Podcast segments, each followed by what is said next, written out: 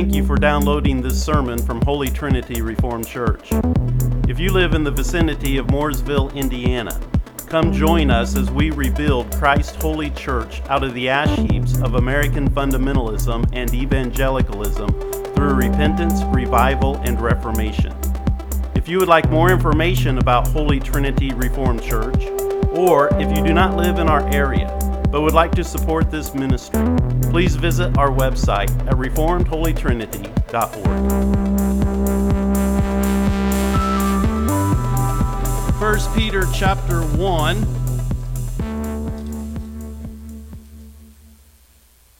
We're going to be talking about the whole chapter, but we're only going to read one verse. Actually, not the whole verse, but we're only going to read verse number 3 but we will be speaking about the whole chapter here this morning because on this Resurrection Sunday, this Easter day, it is very important that we understand what is being communicated here in verse number 3 by the Apostle Peter when he says, Blessed be the God and Father of our Lord Jesus Christ, who according to his abundant mercy has begotten us again to a living hope through the resurrection of Jesus Christ from the dead. This is the word of the Lord, and it is eternally true, both this verse and the rest of this chapter that we will be referencing here this morning.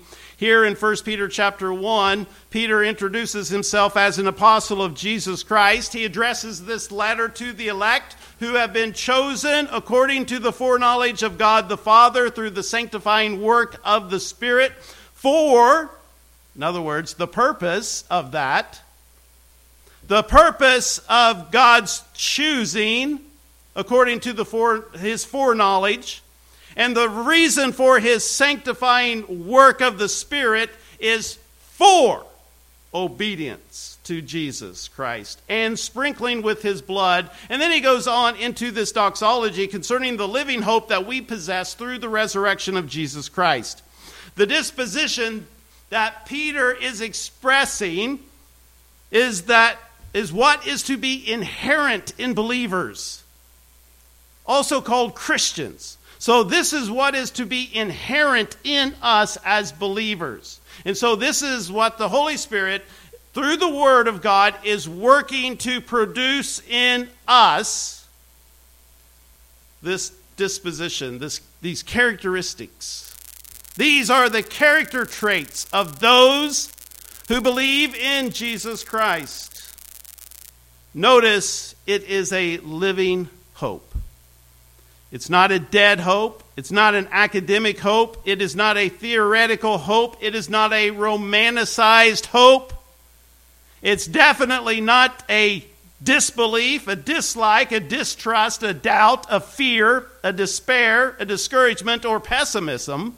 It is a living hope. Faith without works is dead, James says, and therefore it does not produce a true living hope. At best, it's simply academic, which would actually be an improvement for our day and age right? Uh, because we don't even have an academic faith anymore. But what we but we need to understand this is that any dead faith, any dead hope is not a living hope. And that's why that is why the church is not alive. That is why the gospel is not alive. That's why it's not active and engaging the world. It's the reason why righteousness is not alive. The reason why there's destruction and death, decay, decline, deconstruction is because we're dead. You see, a dead hope does not live by faith. A living hope lives by faith. Devin read a passage from Psalm there this morning, something that was very helpful for me years ago, going through a lot of different things. And that concept of I shall not die but live. That was a faith, that was a living hope in God. And that's what we need today. Easter proclaims to Christians that we have a living hope. So, as a result, faithlessness or weak faith produces a sickness in the heart. It produces despair. Proverbs 13 12. And you know, we couldn't make it very long without focusing on this in 2023, right? Hope deferred makes the heart sick. And so that is where we are at today, which is the reason why I emphasize the point often, because we live in a world where hopelessness and despair abound. Many people feel lost, confused, and defeated by the trials of life. And that's just the Christians. It's even way worse out in the rest of the world. Go to the major cities and look on the side of the streets. Get on YouTube and Google and, and, and not Google. Get on YouTube and search for a video of the streets of San Francisco or the streets of Philadelphia. It's scary. You see, we are in a world of hopelessness and despair because we have lost a living hope. We have lost the living hope that Christians are supposed to possess and that the church is supposed to take into the whole world. And the whole world now is drowning in despair and hopelessness. And where's the hope of the world? Where's the hope of the world? We got crazy people looking to AI and technology and humanism and all the craziness that abounds in those realms. Because they're looking for hope. But where's the hope of the world?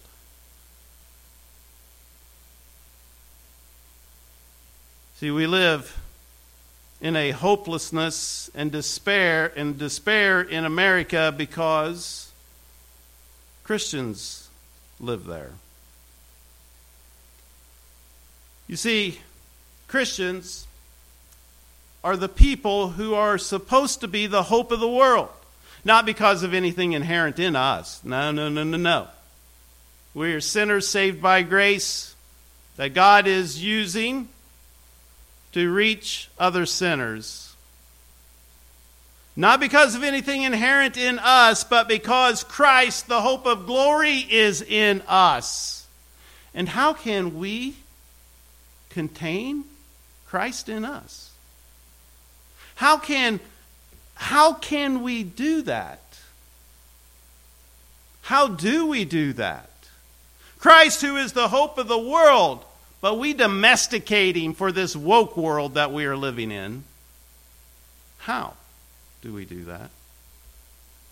Well, I would suggest it's largely because the church in America has a dead faith. Because if Christ was living throughout Christian, Christianity here in America, there would be no ability to contain him. He is the hope of glory. But Peter is pointing out that hopelessness should never be a characteristic or a disposition of Christians. In Ephesians chapter 2, Paul writes this. He says, talking to Gentiles, and he says, Therefore, remember that you, who were once Gentiles in the flesh, in other words, those of you who were not Jews, but you were called by the Jews the uncircumcision, the unbelievers. And he says, And at that time you were without Christ, being aliens from the commonwealth of Israel and strangers from the covenants of promise. And then he gives this description of them. those who are without Christ, those who are aliens from the commonwealth of Israel, and those who are strangers from the covenants of promise, he says, At that time you had no hope. And without God in the world, having no hope and without God in the world, he describes that as being the disposition of unbelievers. But then he says this but now, you were once that, but now in Christ Jesus, you were one, you want, who were once afar off have been brought near by the blood of Christ. In 1 Timothy 1, in Paul's introduction, he's talked, you know, he's referencing himself as an apostle of Jesus Christ by the commandment of God, our Savior, and Lord Jesus Christ, which is our hope. In Colossians 1:27, he says, To whom God would make known what is the riches of his glory of this mystery among the Gentiles, which is Christ in you, the hope of glory. In other words, you were once without hope, but now you're not because you have the hope of glory living in you, the risen, crucified Lord. Therefore, my job this morning on this Easter Sunday, the resurrection of our Lord Jesus Christ, is to admonish you to, according to Hebrews 10:23, to hold fast the confession of our hope without wavering.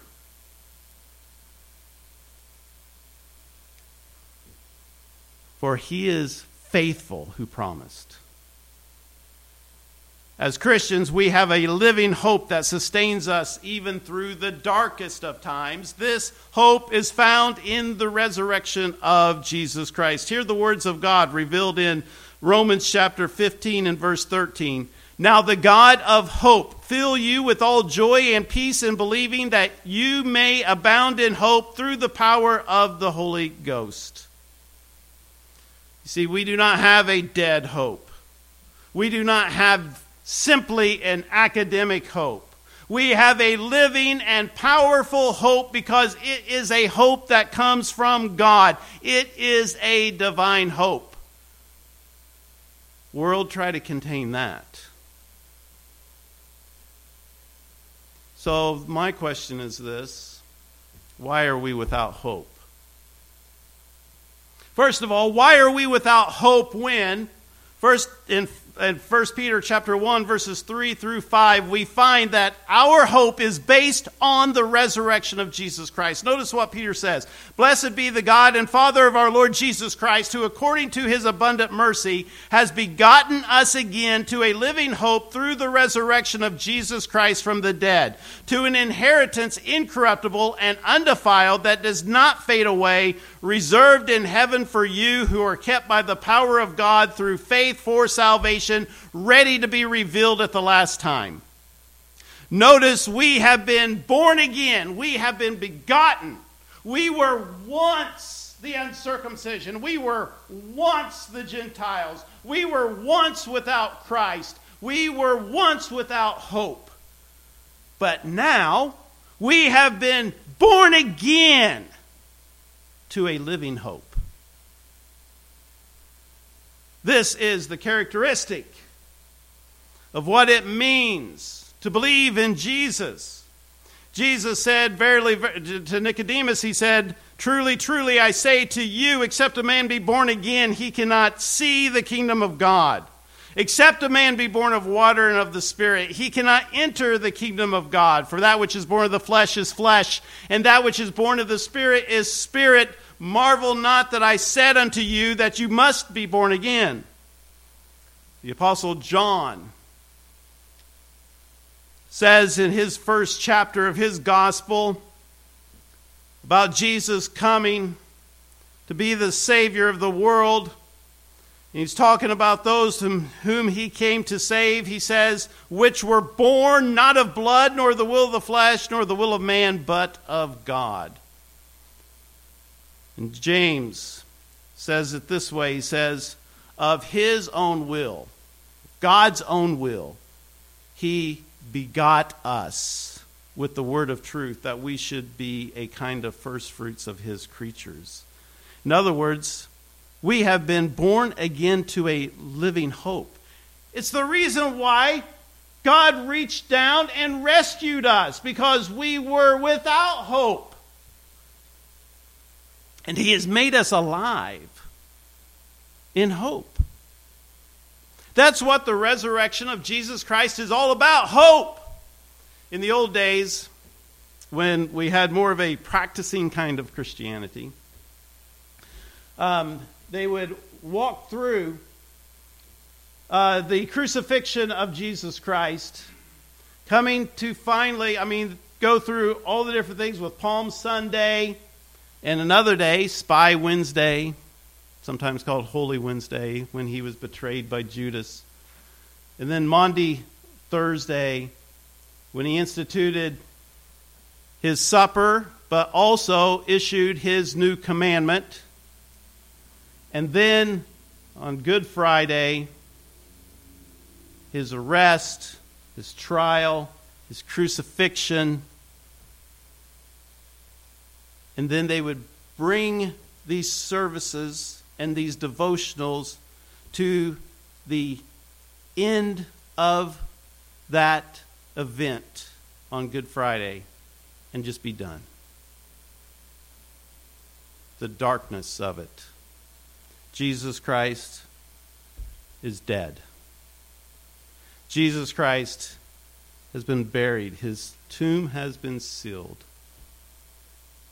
Well, we know the reaction of the disciples was fear, doubt. And then going through the vigil on Saturday, keeping watch over his tomb. That's hopeless. There, when Christ was crucified, all of his followers had no hope. Even on the road to Emmaus, even when there was word spreading that something was happening, two of his disciples were walking along and said, We thought that he was going to be the one to deliver Israel. See, they weren't thinking that anymore. But then, come Sunday, on that glorious day, when he arose from the tomb, he arose victoriously. He was victorious over sin. He was victorious over death. He was victorious over the grave. And that is our hope. And we have been born again to a living hope, a hope that is alive because Jesus Christ is alive. But yet we act and live as if he's dead. It's a living hope. The just shall live by faith. But this hope is not acquired, it is received, and that's some of our problem today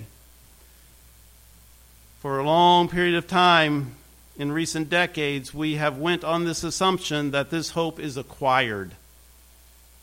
That somehow we can muster up enough merits, that somehow we can do enough good works, that somehow we can create enough faith in us. We can talk ourselves into it.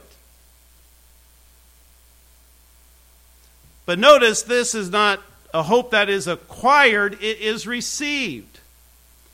We have been begotten again, we have been born again. We were dead in trespasses and sins, and the dead cannot raise itself up. It's only by God's mercy and grace that by His Spirit He can spiritually breathe into our nostrils the breath of life. It's a hope that is received, it's not acquired.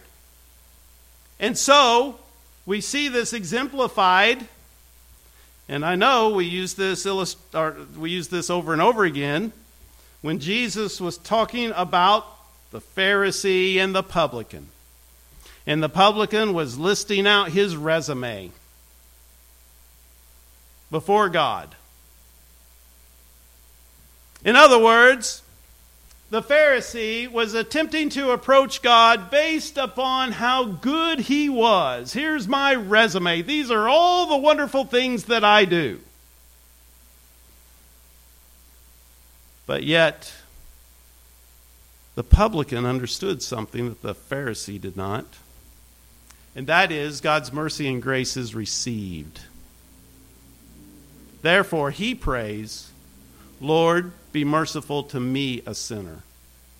Why? Because it's not acquired, it's received. In Ephesians 1:17, Paul says that the God of our Lord Jesus Christ, the Father of glory, may give unto you. James talks about every good and perfect gift comes from above. Right? That the God of our Lord Jesus Christ, the Father of glory, may give unto you. This is what he was praying on behalf of the Ephesians for. That God would give unto them the spirit of, of wisdom and revelation in the knowledge of Christ.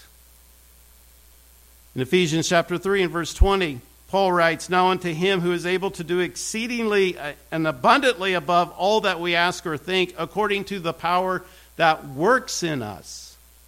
Paul says to the Philippians, For it is God who causes you to will and do after his good pleasure. You see, it is a power that is working in us because we receive it. We can read Ephesians chapter 2. And there in them first 10 verses, it is abundantly clear that grace is something, grace and faith is something that you receive by the mercy of God. The God who is rich in mercy freely gives. But that's the thing. He gives, we receive. We have attempted to approach God on our own merits. We have attempted to acquire our way to heaven no differently than those who tried to build that tower. Back in the book of Genesis.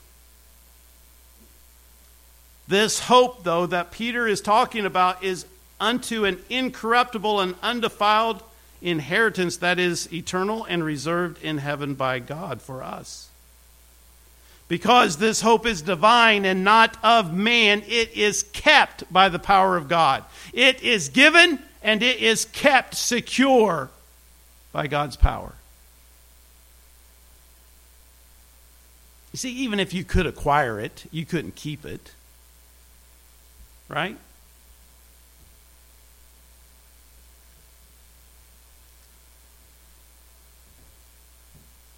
Because it is kept by the power of God. We understand then that it is the same power.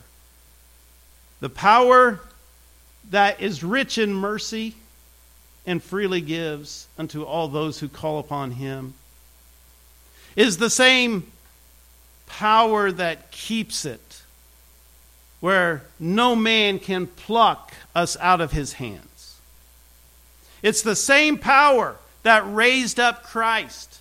You see, our understanding of this grace that we receive, this hope, our understanding of that testifies of what we believe about God's power in the resurrection of Christ.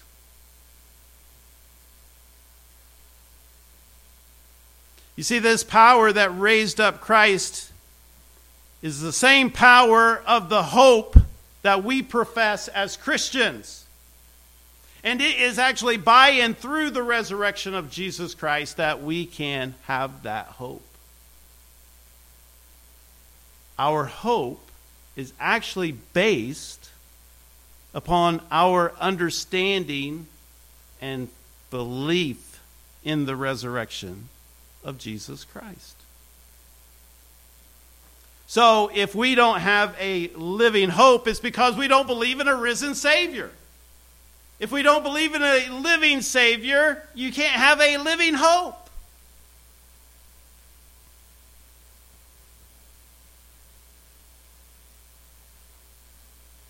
But anyway, what we notice first of all here is that our hope is based on the resurrection of Jesus Christ. You see, Paul says in Romans 4:25 that Jesus was delivered for our trespasses and he was raised again for our justification. His death, burial, and resurrection is our salvation. What we believe about his death, burial, and resurrection reflects upon our faith. What you believe about the death, burial, and resurrection proclaims the type of faith you have or do not have. Secondly, notice in verses 6 through 9 that our hope is tested by trials. Yeah, it's easy to proclaim a hope, but it doesn't work this way. You can try to be as woke as you want to be, but God doesn't work on wokeness. So, you know what that means? Your faith is going to have to be proven to be genuine. We used to talk about this in the church whenever we talked about church membership, and it, there was a phrase uh, credible profession and evidence of salvation, right? It's a testing to show genuineness. They just don't, they just didn't tell Roberts, like, hey, man, we want you we want you to be on our team. And so here you go. Here's some dress blues. So that way, you know, maybe you can uh, catch the eye of a girl somewhere. There you go. So there you go. You're a Marine. No. What did they do? They tested them to find out if they were going to truly be a Marine or not.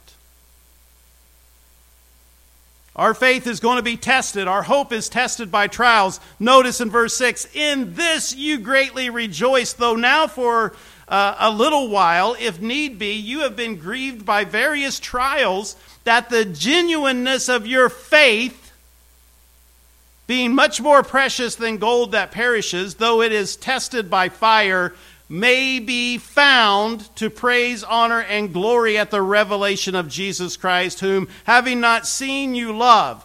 Though now you do not see him, yet believing, you rejoice with joy inexpressible and full of glory, receiving the end of your faith, the salvation of your souls. You see, trials prove the genuineness of our hope. Paul makes some interesting statements in Romans chapter 8. In verse 20, he says, For the creation was subjected to futility, not willingly, but because of him who subjected it in hope.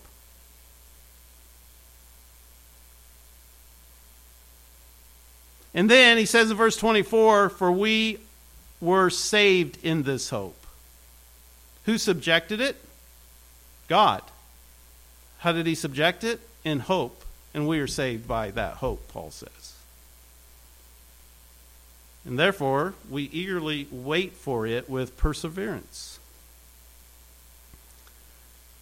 We are going to have our faith tested by trials. It's what proves whether it is genuine or not.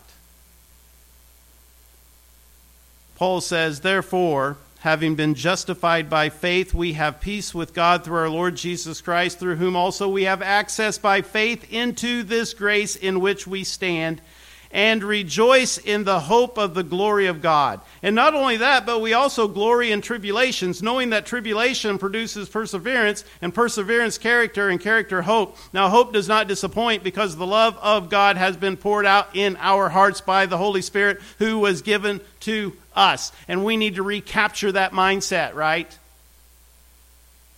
People enlist to become Marines, and what are they saying? Bring it on.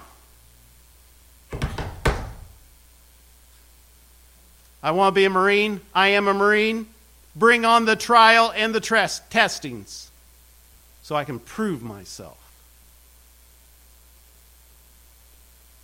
See, our faith is tested through trials. Therefore, it is more precious than gold. Gold, of course, will perish, wealth will perish, all the things that we glory in will perish. But what is more precious than any of that is this hope that we have in Jesus Christ. You see, our faith is more precious than gold that perishes because the fulfillment of this hope is the salvation of our souls. Therefore, we should be, at the very least, right? We should be a little more accepting of the whole idea of our trials and testings to prove the genuineness of our faith? Don't we all want to know if our faith is genuine or not? Don't we want our faith to be genuine? Well, it's through trials, it's through testings that not only does it prove its genuineness, but it produces something that is more precious than gold. Notice, thirdly, in verses 10 through 12, that our hope is fulfilled by the gospel.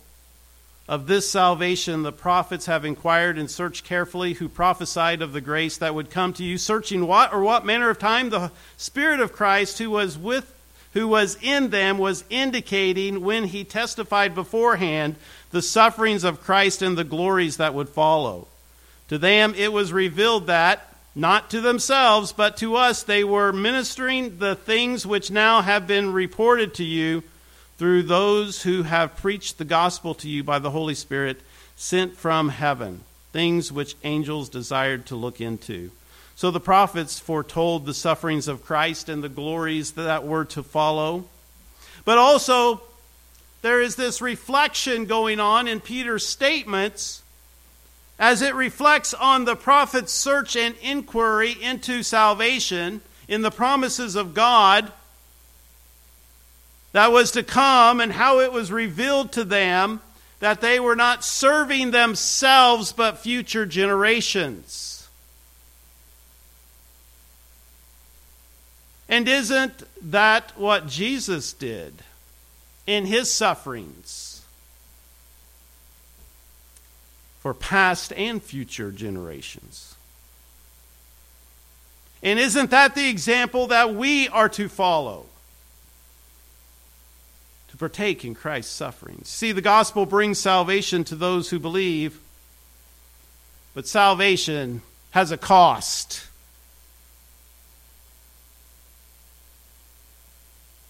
There had to be suffering before there was resurrection. Therefore, the prophets looked in hope, they suffered in hope. Christ suffered in hope for the glories to come. And if we have this hope, we should follow the sufferings of Christ for the glory that is to come.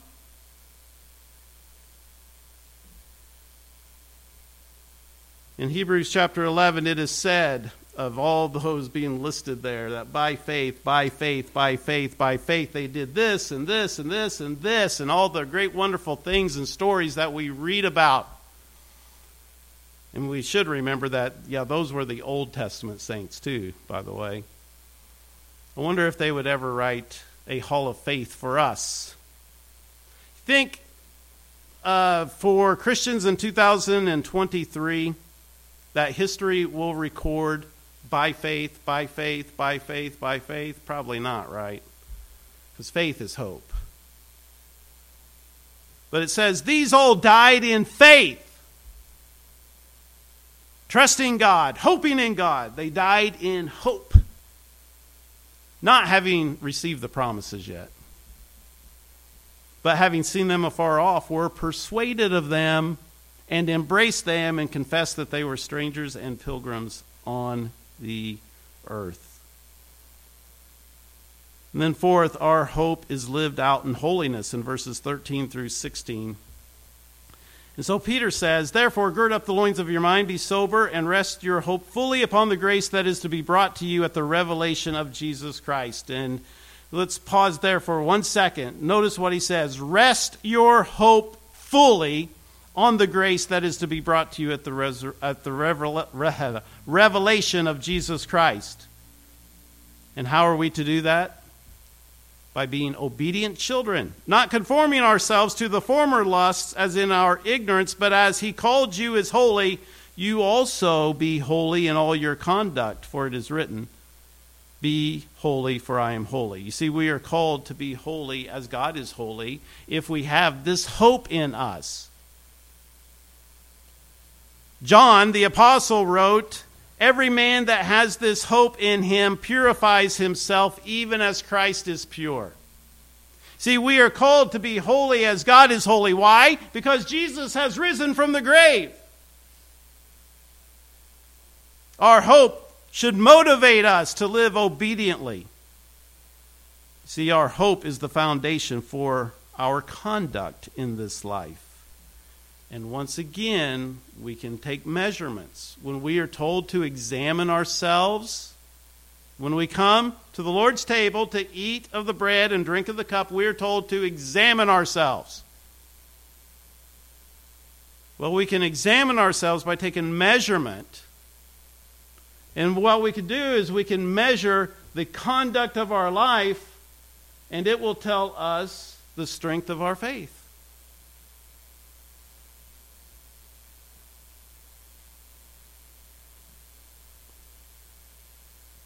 This is why Paul says, having these promises, dearly beloved, let us cleanse ourselves from all filthiness of the flesh and spirit, perfecting holiness in the fear of God.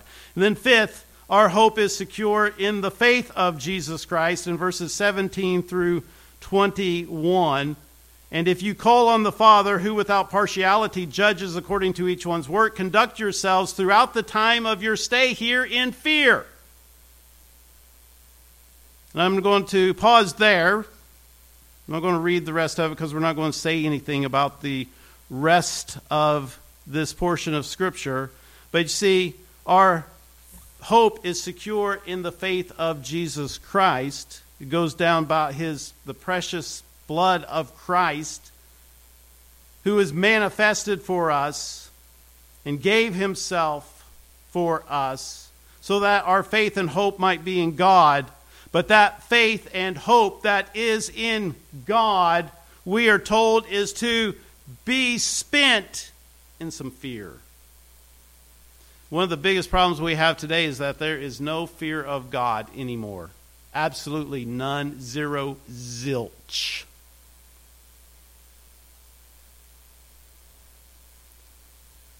And that's true all across the board today. There's no fear of God in society, there's no fear of God in church. We have lost any recognition that God is sovereign, that He is all powerful, that He is over all things, that He sees all things, He knows all things. We have lost that. See, if we really believed that God was God, we would be a little more timid about sin. I'm not saying we wouldn't sin, but we would definitely be more timid about it. You see, it goes a long ways to understand the difference. See, man is a sinner, but this is a different kind of sin, right?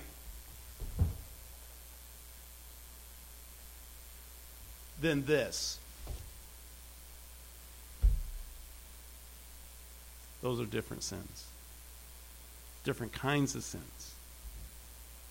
And so we used to have that. Now we have this because there is no fear of God today.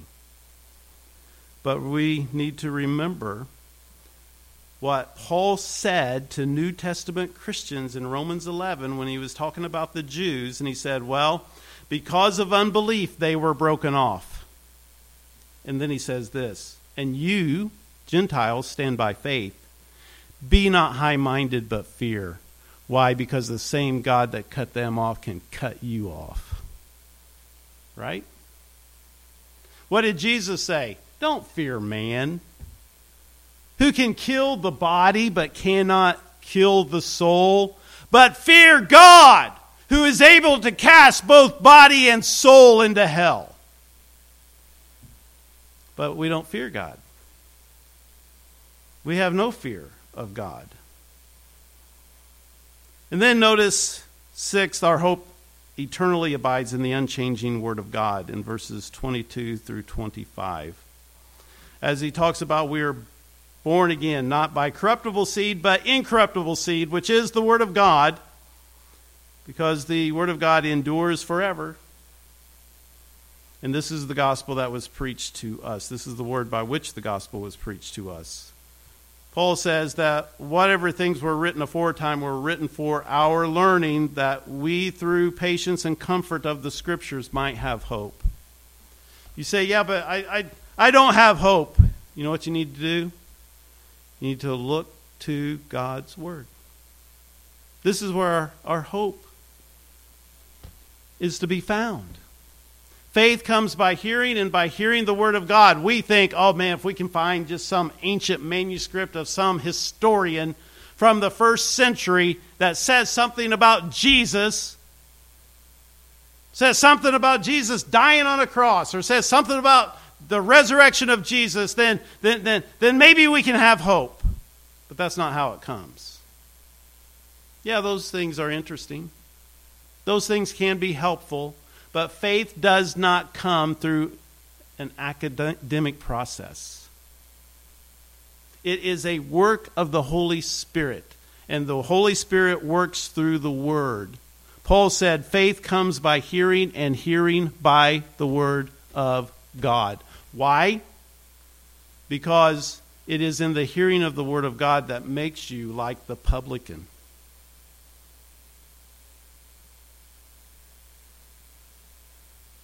The publican was humbled before God, requesting, asking, seeking, knocking, begging, because he knew he was the recipient. You see, if Jesus did not die, uh, raise from the dead, Paul says in 1 Corinthians 15 that we are of all men most miserable. Paul said when he was called before the council, he said, Men and brethren, I am a Pharisee, the son of a Pharisee. Of the hope and resurrection of the dead, I am called into question. It was this hope. Paul then said to the Corinthians, Seeing that we have such hope, we use great plainness of speech. You see, when you have hope, you live it. When you have hope, you speak it. When you have hope, it is what describes you. It's your disposition, it's your character. So, as we consider the living hope we have through the resurrection of Jesus Christ, let us be encouraged to persevere through trials and to live holy lives. Let us fix our hope on the unchanging Word of God, and let us share this hope with a world that is so desperately in need of it. And may we, as followers of Jesus, be known for our hope, to be known for our joy, to be known for our love as we eagerly await, look for, and work for the consummation of all things by the revelation of Jesus Christ. Father, we pray that you would give us the kind of hope that Peter spoke of and the kind of hope that Paul spoke of, the kind of hope that we find in your word that only comes through the power and operation of the Holy Spirit. Lord, grant us this by your grace. In Christ's name, amen.